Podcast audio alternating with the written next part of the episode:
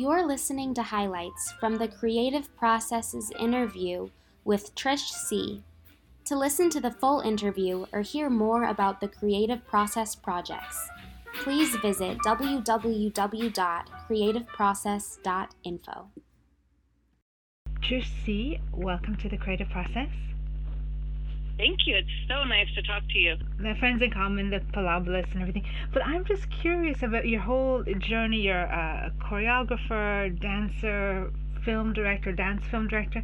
And when I think about it, I mean, it's almost like a, a, a dream trajectory, although I'm sure there's a lot of missing um, pieces along the way that we're not seeing. But like from your very first music video for OK Go, you know, shot in one take to these huge dance films. Could you just like explain a little bit how you know one project may have generated another, how how how that works?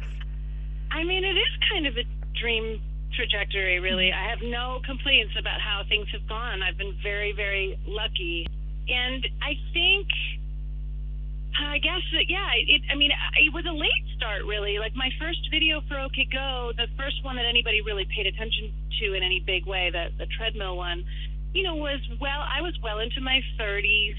Um, it was 2006, I think, uh, that we actually made that, and so, you know, I had had um, all of my 20s to doubt myself and feel mediocre in a in in the very the wide